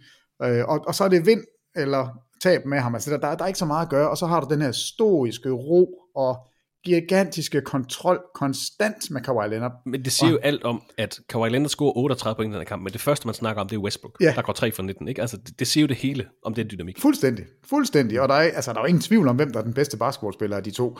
Og, og, og Kawhi Leonard er tilbage, og han spiller på det niveau, vi havde håbet, han spillede på. Nu har han 31, 8, 7 og 3 steals i den seneste kamp, som de så taber. Øh, og der skyder Westbrook vanvittigt godt. Altså der skyder han 9 for 16 og scorer 28 point og er, er rigtig god, men altså en, på en helt anden måde, Phoenix, der, der dominerer den kamp og vinder den kamp helt fortjent. Altså, Devin Booker kommer ud af trepoints slumpen. Jeg tror, det var tre kampe i streg, han ikke havde ramt en træer, og nu går han så 4 for 7 i den her, scorer 38 og har 9 assists, og bolden den flyver rundt. De har 30 assists, ja. uh, Phoenix i den her kamp, og altså, det er også, selvfølgelig er den super interessant, men jeg synes, Phoenix fandt noget i kamp 2. Øh, nu skal de godt nok tilbage til Los Angeles og spille to kampe på udebane. Og der ligger hele tiden den der fornemmelse af, hvis bare Paul George var her, så ville Clippers vinde. Øh, nej, det, det tror jeg ikke. Altså, det, det vil gøre det mere interessant, men jeg synes stadigvæk, der er mange sjove spillere, der kan komme ind fra Clippers. Altså, Terrence Mann spiller altid for lidt, fordi han, han kan en masse ting i begge ender af banen. Norman Powell bliver ikke nævnt som årets 6. mand, det er faktisk lidt mærkeligt. Jeg tror, jeg har løjet, fordi jeg troede, det var Matherin, der blev den mest scorende 6. mand i år. Det, det blev faktisk Norm Powell til sidst, der lige snuppede den. Jeg tror lige, han vipper med med 17,4 eller sådan noget i snit. Øhm, så, så det er synd, han ikke bliver nævnt. De to spillere kommer fra bænken. Det er rigtig godt. Og så har vi Bones Highland, som er det er, jeg kan godt forstå, at han ikke er i Denver. Altså, hvis du har haft ham over 82 kampe, så tror jeg, du får nok. jeg, jeg troede faktisk, at det ville være rigtig godt, øh, og jeg undrer mig, at må skille sig af med ham. Men han er sgu da en hovedpine, når du ser ham spille. Men, men nu, sidder, nu sidder du og siger, at, at, at du, du synes, at Phoenix Suns fandt noget i kamp 2 det vil jo så indikere, at, at du tænker, at de sætter sig på den her serie. Men nu sidder du og roser Clippers bænk, og det har jeg også noteret mig, at de fik 34 point i kamp 1, Clippers for bænken, hvor Suns kun fik 10. Og det var noget af det samme, om jeg tror, den hed 30-12 i kamp 2, eller noget som helst. Så, så Clippers har jo noget mere bredde, og de har også to spillere, der godt kan, eller der har vist noget, Westbrook ja, men, Leonard.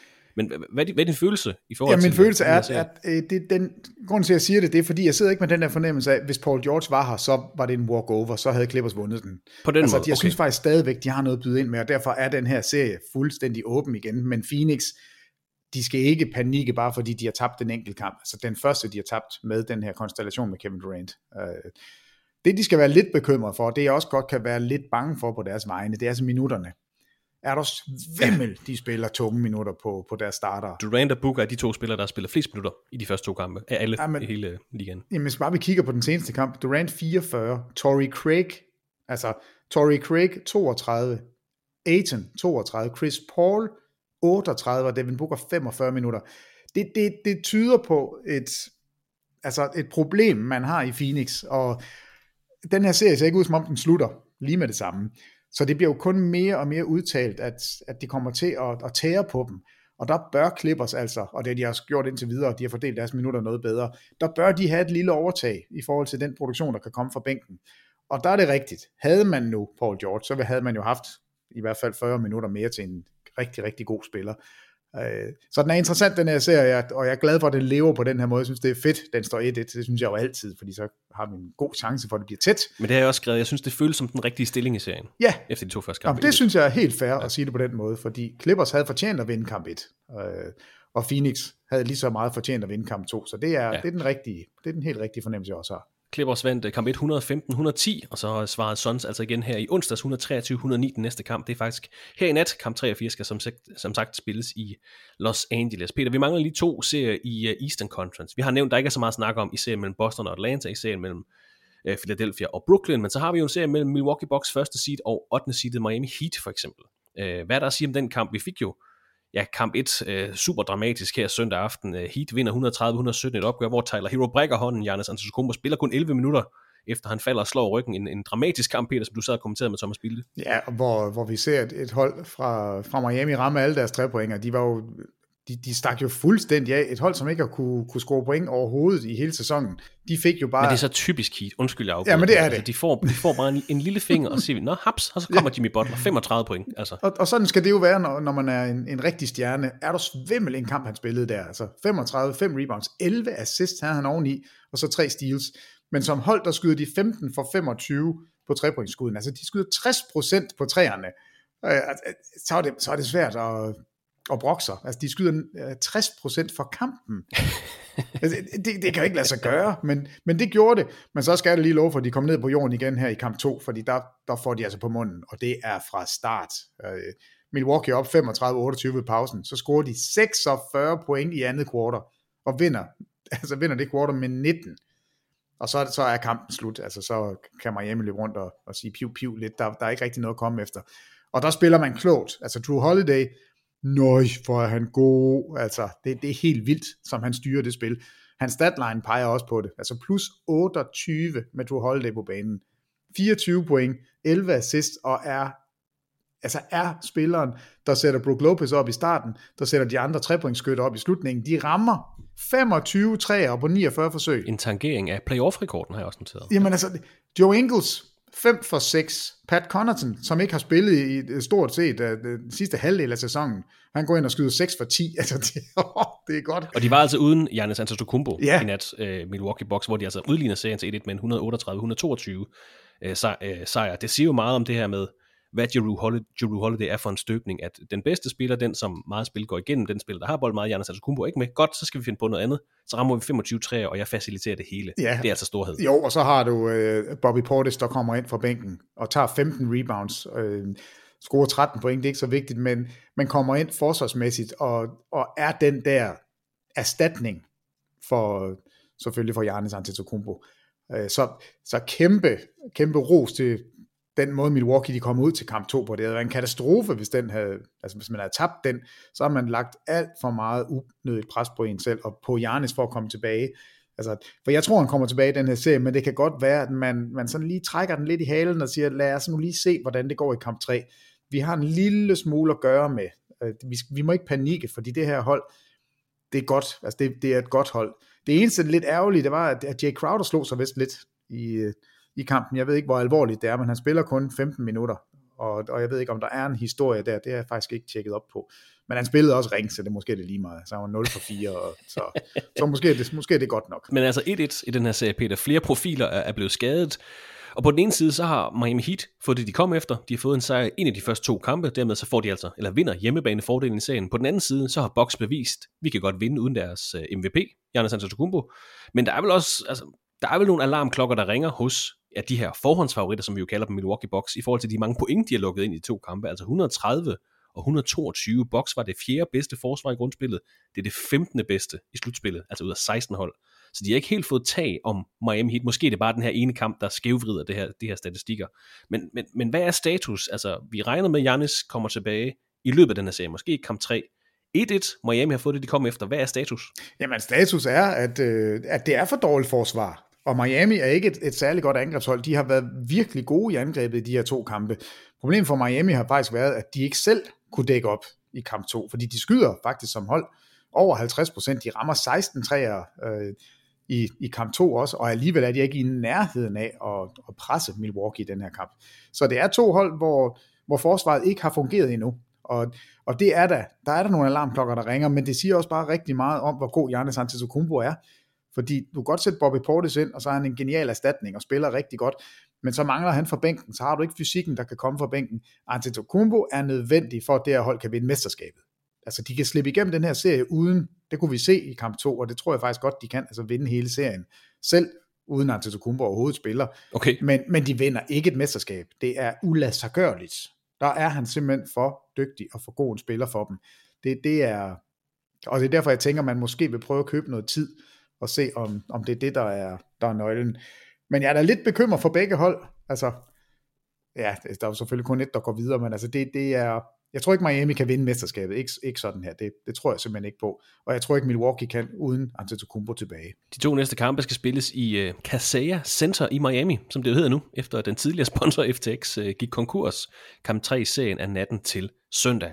Så mangler vi kun én serie, Peter. Fjerde seedet Cleveland Cavaliers mod femte seedet New York Knicks, en serie, hvor der står 1-1. Kamp 1 blev spillet natten til søndag. Startede med en udbanesejr til New York Knicks 101-97. En stor kamp for Julius Randle, der jo ellers var tvivlsom op til kampen med en skade. Vi så store skud fra Jalen Brunson i anden halvleg. 38 point for Donovan Mitchell i den anden lejr, men det var altså ikke nok til en sejr. Knicks fik stjålet hjemmebanefordelen med en sejr i kamp 1, hvor de øvrigt tog hele 17 offensive rebounds. Øh, du går med Cleveland Cavaliers øh, i den her serie over, overordnet set, men, men et stærkt udlæg for New York Knicks, det må vi jo bare sige efter kamp 1. Jamen, det er en kæmpe overraskelse for mig, at, at Julius Randle kommer ind og spiller, som han gør. Altså spiller 33 minutter på et halvt ben, og er fysisk, som, som han plejer at være, og altså 22 point og 8 rebounds siger det hele.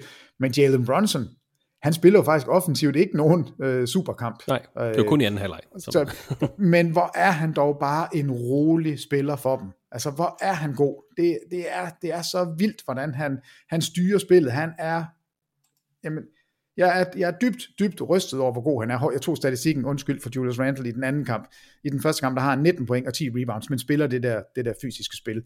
Øhm, jeg, jeg er imponeret over New York, det må jeg sige. Jeg troede ikke på, at de kunne komme ud på den her måde, med, netop med skaden til Randall, men det er Jalen Brunson, der bestemmer, det er ham, der styrer, det er ham, der tager de sidste afgørende skud, og han har bare leveret. Altså, og jeg tror, man fik et wake-up call i Cleveland efter kamp 1, og kiggede man fik lidt. i hvert fald styr på sagerne i kamp 2, må vi så også sige. Jamen, hvis man kigger på skudfordelingen, så ser man altså også, at Donovan Mitchell, han skyder 30 gange i kamp 1.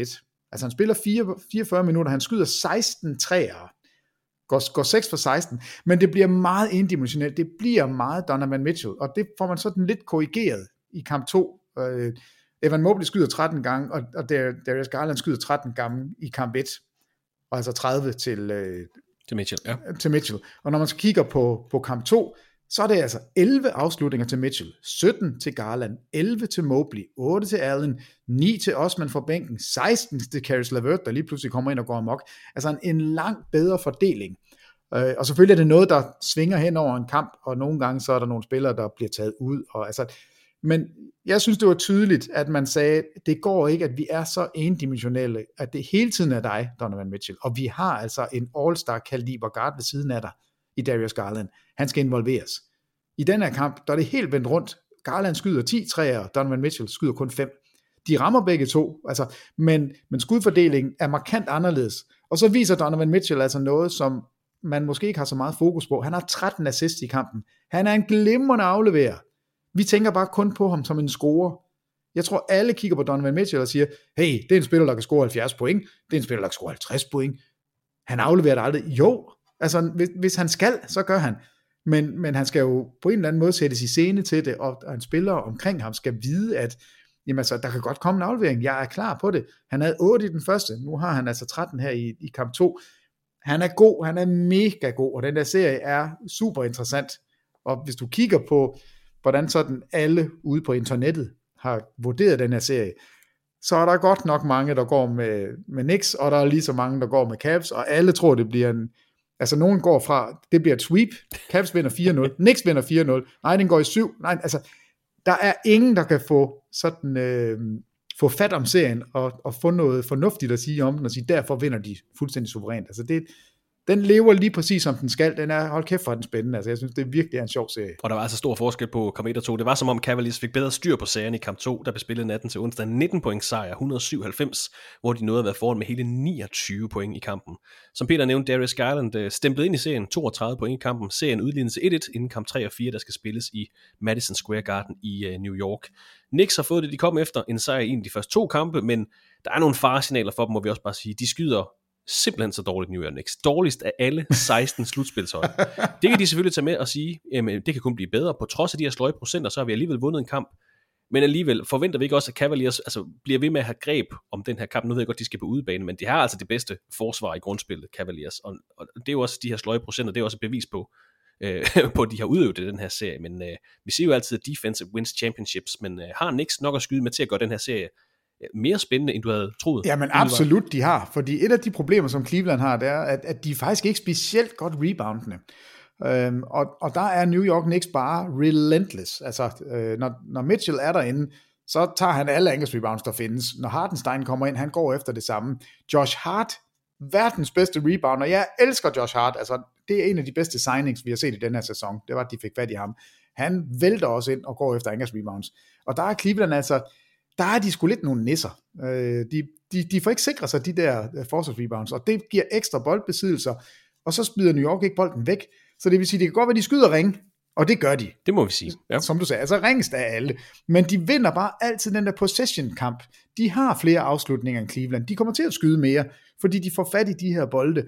Og der frygter jeg da lidt for Cleveland, hvad sker der, når man kommer ind i Madison Square Garden i en slutspilskamp, med et Knicks-mandskab, som faktisk er relevante, som de elsker. Altså, det, det, jeg, jeg tror, det, det bliver som at sprænge dynamit derinde. Det bliver en vanvittig stemning. Altså, det, det, er, det er helt vildt, som de tager imod deres hold, når de, når de spiller godt. Og det, det er, det Bronson, han er garant for, at det nok skal, at, at de spiller ordentligt. De får ikke publikum på nakken. Det kunne de jo godt have gjort tidligere. Det tror jeg ikke på, at de gør nu, fordi Bronson han er der. Så jeg tænker, at Cleveland, de skal virkelig være klar på den Altså den, den modstand, de får i de første 10 minutter af, af kamp 3, de, de skal virkelig passe på, at de ikke får sådan en kæverasler til at begynde med, at det slet ikke bliver en kamp. For, for de har de har et sjovt hold New York. Jeg tror bare stadigvæk på, at den går i syv, og at Cleveland vinder til sidst. Men det betyder altså, at de skal stjæle en. De bliver nødt til at vinde i New York, og det, øh, det, det bliver interessant. Syvkampsbarometeret, Peter, kan vi indføre. Hvordan ser det ud? Du, du går med syv kampe i den her, ved jeg. Og så har vi jo den der Phoenix Clippers, vi har Lakers Grizzlies, som er sådan af de oplagte serier. Men hvordan ser Peter Wangs syvkampsbarometer ud? Ja, men det, altså i Eastern Conference, der er der den her serie. Og, og, og der, der holder barometeret. Og okay. de tre andre, de er, altså nej. Så, så en. Og hvad der så i er en kamp der. Og i Western Conference, der har jeg jo været sådan lidt fræk, sådan en lille smule frækkert, at sige, at et hot take kunne være, at alle fire serier gik i syv. Øh, og det, det kan godt være, det er, øh, det er nok lige i overkanten. Altså, jeg, jeg tror ikke, Denvers serie går i syv, hvis jeg skal nej. være helt ærlig. Det, det tror jeg ikke. Jeg tror godt, Memphis og Lakers kan gå i syv. Jeg tror bestemt, at Phoenix og Clippers kan gå i syv, og jeg tror også, at Sacramento og Golden State kan gå i syv. Uh, så fire mulige syvkampe. Så fire mulige syvkampserier. 50% af første runde går ja. i syvkampe. Ja. Peter Wangs syvkampsbarometer. Det er, det er rigtig godt. Men det er altså status på de otte første runde serier i sæsonens NBA-slutspil. To kampe spillet i alle serier. 1-1 mellem Bucks og Heat, 2-0 til Celtics over Hawks, 2-0 til 76ers over Nets og 1-1 i serien mellem Knicks og Cavaliers. I Western Conference er Nuggets foran 2-0 i kampe over uh, Timberwolves. Kings fører 2-0 i kampe over de forsvarende mestre fra Golden State Warriors. Og så står der altså 1-1 i de to andre serier i Vest, altså Grizzlies mod Lakers og Suns mod Clippers. Så tænker jeg måske, Peter, enten skal vi hoppe til de her sæsonpriser, der er blevet offentliggjort, eller også så skal du komme med din all-defensive hold. Jamen altså, du kan godt få all-defensive holdene nu, fordi der er ikke så meget at diskutere. Du får dem bare, og så kan du sige, det kan jeg godt forstå, det er helt rigtigt. Okay, Peter Wangs all-defensive hold for sæsonen 22-23. Du giver bare gas. Yes. På den første guard-position på første hold, der har vi Drew Holiday. Ja. Han er dukket op mange gange i den her podcast, og jeg er ikke færdig med ham. Ja, han skal med her. Og så kigger jeg altså med Luke Stort. Uh. Fordi jeg kigger på ham hele tiden og hver dag, og han er bare så fed en forsvarsspiller, så han får lov til at få Der er den. også mange, der nævner ham som en undervurderet forsvarsspiller, og det er altid ham, som de nævner, han kan justere i forhold til, hvad størrelse spiller han Exakt, over. Så godt navn. Så han kommer på. Så har jeg taget Jaron Jackson Jr. som sen, øh, centerspilleren. Giv mening. Sammen med Evan Mobley, så kan de to få lov til at dele. Og så Giannis Antetokounmpo. Det er et godt hold. Det er mit forsvars øh, første hold. Ja. Mit andet hold, Derek White fra Boston. Uh. Undervurderet god forsvarsspiller. Øh, og, og jeg har ikke været helt opmærksom nok på ham i løbet af sæsonen, kan jeg mærke, fordi det er, det er først nu her, det sådan virkelig går op for ham, hvor god han faktisk er. Han er, han er tosset god. Øh, men han kommer altså ind på andet holdet. Alex Caruso tager den anden plads. Ja. Og så, øh, jeg tror, i den her lineup vil det være rigtig godt. Men altså, Brook Lopez kommer ind som min center. Så tre boksspillere på de to all defensive hold. Ja. Yes, det hold, som nu har lavet Miami score 100. øhm, og så er Draymond Green, på trods af, at det er sparkemanden, så er, eller trampemanden, så kommer han ind. Og så har jeg, og det er jo fordi, jeg synes, han, han hører til, Dylan Brooks. Vi tager Dylan Brooks med på det her hold. Det er også nogle solide hold. Det er nogle små firkanter, øh, nogle af de her spillere i hvert fald. Det, det er kun Derek White og Alex Caruso, som ikke er sådan nogle mærkelige kropsformer. Øh, så det er, det er sådan første og andet holdet kommer til at være. Men jeg tror, ikke, jeg tror ikke, jeg har noget at sige til det. Nej, jamen, det- Jeg sidder og tænker som gal. Hvem, altså, Kawhi Leonard ville jo være selvsagt, han har bare ikke spillet Nej, og, nok. og McDaniels øh, kunne man snakke om, Anthony Davis kunne man nævne. Øhm, Anthony Davis, ja. Altså, der, der, er, der er sgu mange gode forsvarsspillere. Det er der virkelig. Men Det er to gode hold, Peter. jeg, jeg har prøvet at lave det, lave det på den her måde. Jeg synes egentlig ikke, øh, de er ikke så dårlige. Jeg tror ikke, man kunne score ret mange point imod dem. Så dem, dem går jeg med. Har du lavet all rookie hold også? Ja, det har jeg også. Det, det, jeg synes ikke, første holdet er svært. Nej. Altså, Bankero og Jalen Williams og Walker Kessler, det, det er oplagt, for jeg synes, det har været de tre klart bedste. Enig. Ja. Og så talte du om om sidste gang, hvor du sagde, hvor er Keegan Murray? Og selvfølgelig er Keegan Murray med på det hold. Altså han, han løber rundt for det, for det bedste hold, der stadigvæk er tilbage af nogen rookie-spillere, som har betydning. Altså der, der er faktisk ikke, øh, der er ikke nogen andre, vi kigger på. Der er ingen rookies, der gør noget som helst. Jalen Williams, Bankero, Walker Kessler og Keegan Murray. Ja, Og Keegan Murray. Ja. ja. Øh, var det fire? det var fire. Ja, og, og så, skal jeg jo, så skal jeg jo have min, øh, min femte mand med. Og det skal jo være en, Nej, det skal, det skal siges, at all, all rookie-holdene er positionsløse. de positioner, jamen det gør det bare nemt for mig, fordi så kommer Tyree Eason Fra Houston Rockets. Her. Ja, og ja. det er synd, Tyree Eason, han ikke, øh, at han ikke får mere ros, men det er altså, fordi Houston Rockets er så mega Og fordi der er rookies, der er bedre end ham. Ja, der er fire i hvert fald, der, der er bedre der end er ham. Matherin. Øh, nej, men han er på andet holdet. Benedict Matherin, han er på andet holdet. Fordi han er, jeg skyder og skyder og skyder og skyder, og vil du ikke bare aflevere ikke? Nej, fordi jeg skal skyde. Øh, Så det er, ikke, det er ikke godt nok. Det er godt nok til at komme på andet hold, men, men det er ikke godt nok til første hold. Okay. Og han bliver øh, Jabari Smith fra Houston også. Han, han har fandme også, han har også gjort det godt. Øh, er også startet skidt, er blevet no, ja, ja, godt, rigtig ja. meget bedre hen over sæsonen. og så er der Detroit Pistons. De har faktisk to. Både Jaden Ivey og Jalen Duran. Ja. Øh, synes jeg er værdige til andet holdet. Og den sidste. Øh, jeg har haft virkelig meget lyst til at gå med David Roddy. Fordi jeg synes, han... Øh, nu spiller han faktisk minutter. Jo, jeg har så. Nå, ja, det- Spiller minutter for et, altså et, et rigtig, rigtig godt slutspilshold.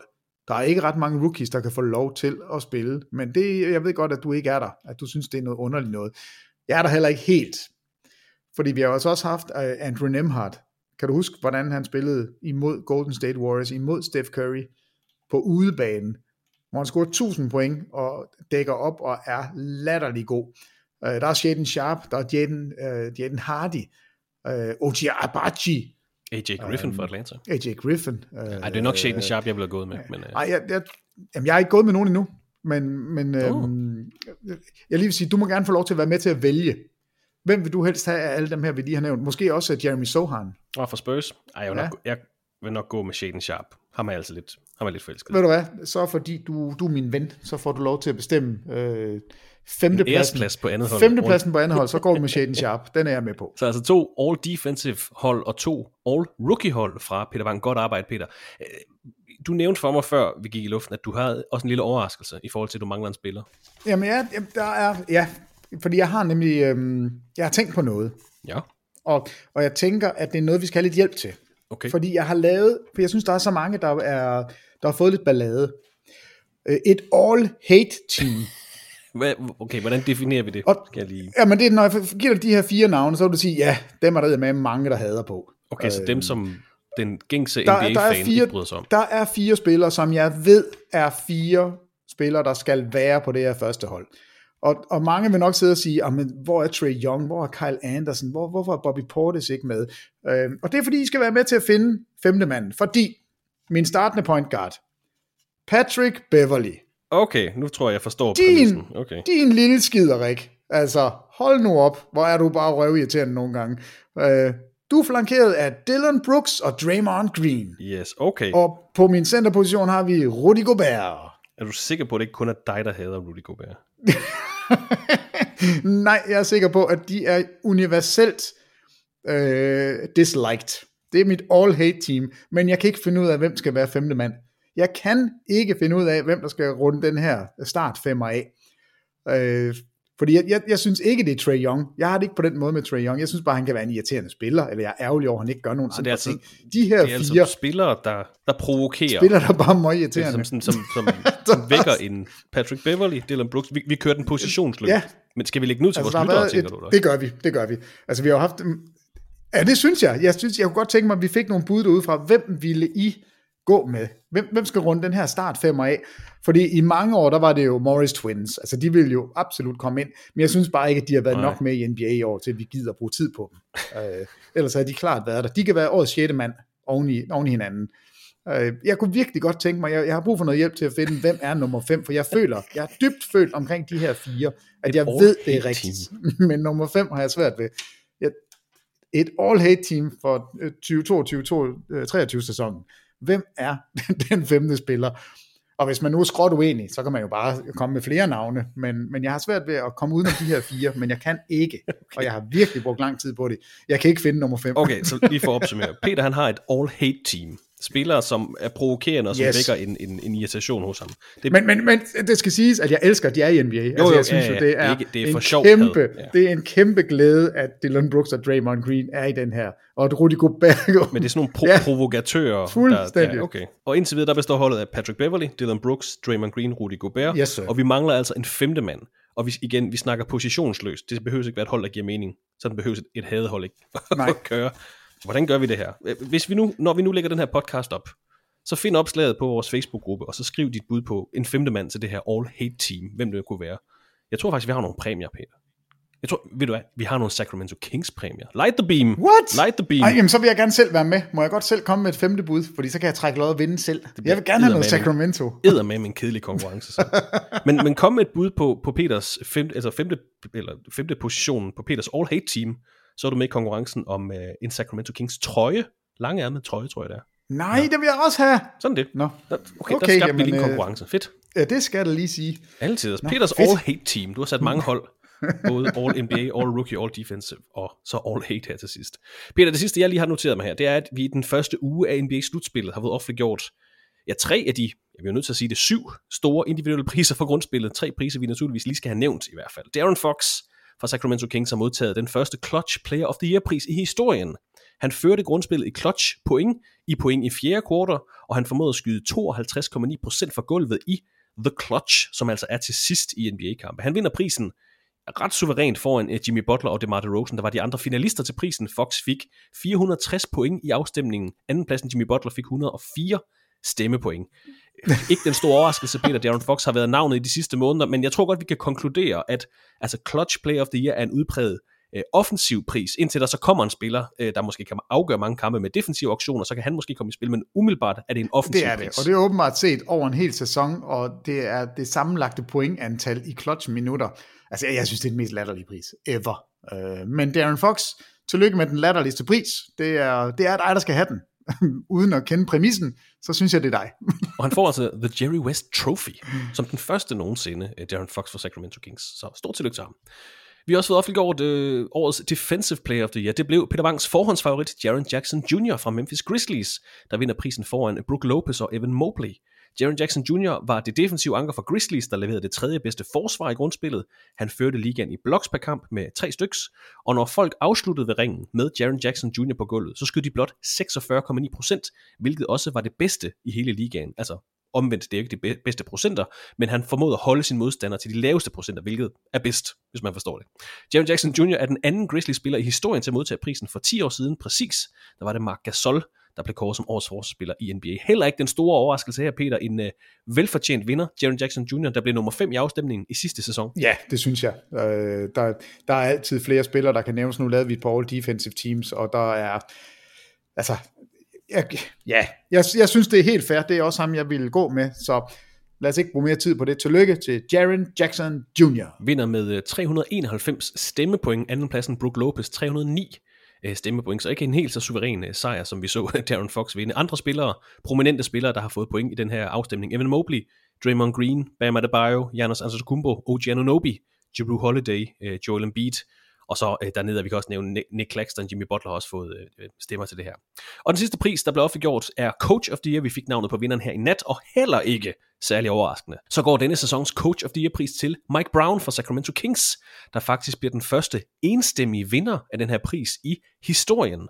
Det er anden gang i karrieren, at Mike Brown vinder Coach of the Year-prisen i denne sæson, får han det for at, for at føre Sacramento Kings til en tredjeplads i Western Conference. Den øh, bedste offensiv i hele ligaen, første tur til slutspillet siden 2006, en forbedring på 18 sejre i forhold til sidste sæson, den bedste udebane record i Western Conference. Light the beam.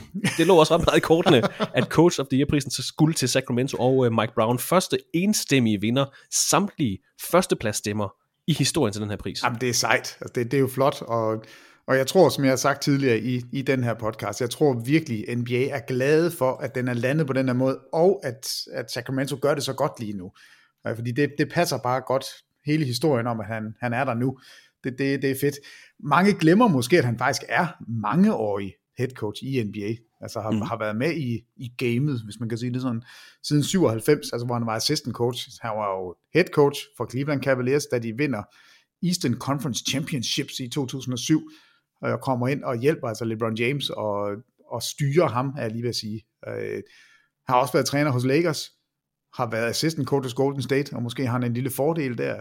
Og nu står han altså i sin første sæson for Sacramento i en moden alder, altså blevet over 50 og har styr på sagerne, og lige nu spiller hans hold optimalt i forhold til det, det de er oppe imod, og i forhold til det materiale, de har tilgængeligt. Så jeg synes, det er fuldstændig fair, at han bliver årets coach. Og får altså samtlige øh, første stemmer til den her pris, vinder med 500 point. Andenpladsen Mark Dagnall for Oklahoma City har 164 point.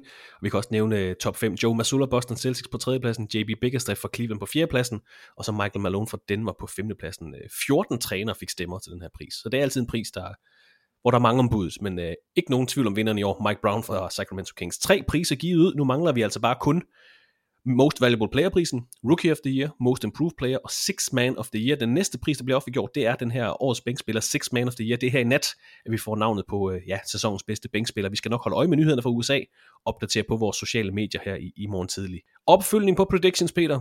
Første runde serierne, de sidste 10 års første valg i draftet, All Rookie, All Defensive hold, tre store sæsonpriser. Det var, det var, hvad jeg havde forberedt til i dag, Peter. Men har du mere? Som vi skal med i dagens podcast. Ja, jeg sagde jo lige, at teaser lidt for det, at Drew Holiday han lige dukket op en gang mere, og det, det er bare fordi, når vi kigger på resultaterne indtil videre, så er Denver, er, er de nogenlunde sikkert foran. 2-0. Det kan vi godt sige. 2-0. Så ser vi, at Memphis, den står 1-1, de er altså ikke home free. Det ser ikke, det ser ikke super godt ud for, for Memphis. Uh, de er i hvert fald lidt i problemer.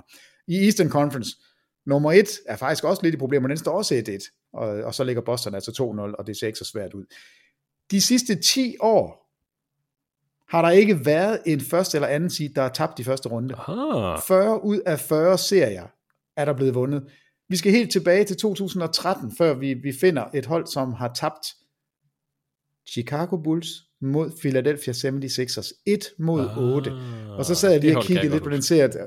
Ja, og ved du hvad, det er jo selvfølgelig her, hvor vi sagde farvel til den Derrick Rose, vi elskede, og fik en, en ny og også spændende, men på ingen måde samme Derrick Rose. I den serie, han bliver skadet i kamp 1, som Chicago vinder. De taber serien 2-4. Men Derrick Rose slutter sin karriere af som, altså han er på det her tidspunkt forsvarende MVP. Han får den ikke i den her sæson. 23 point, 9 rebounds, 9 assists, 1 steal, 1 block, og så en ACL tær og er ikke med i næste sæson. Øh, og, og der ryger Chicago Bulls ud mod et hold bestående af Andre Iguodala, Elton Brand og Drew Holiday.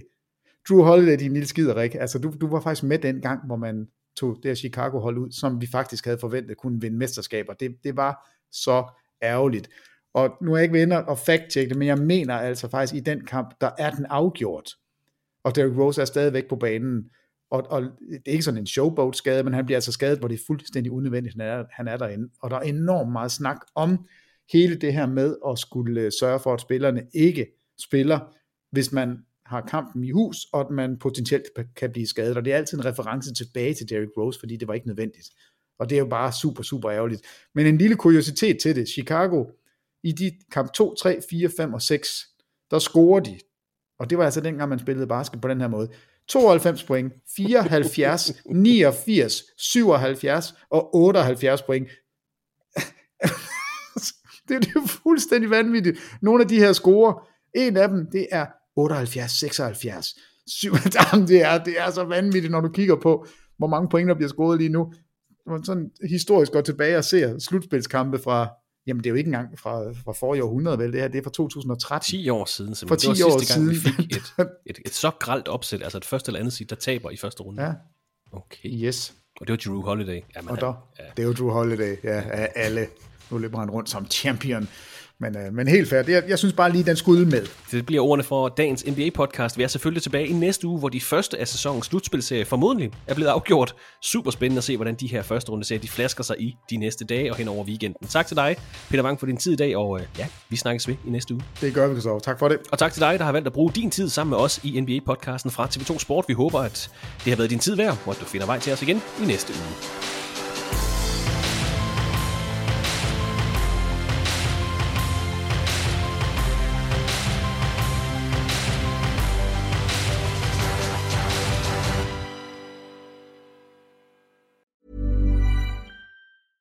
Mom deserves the best, and there's no better place to shop for Mother's Day than Whole Foods Market. They're your destination for unbeatable savings, from premium gifts to show-stopping flowers and irresistible desserts. Start by saving 33% with Prime on all body care and candles. Then get a 15-stem bunch of tulips for just $9.99 each with Prime. Round out Mom's menu with festive rosé, irresistible berry chantilly cake, and more special treats. Come celebrate Mother's Day at Whole Foods Market.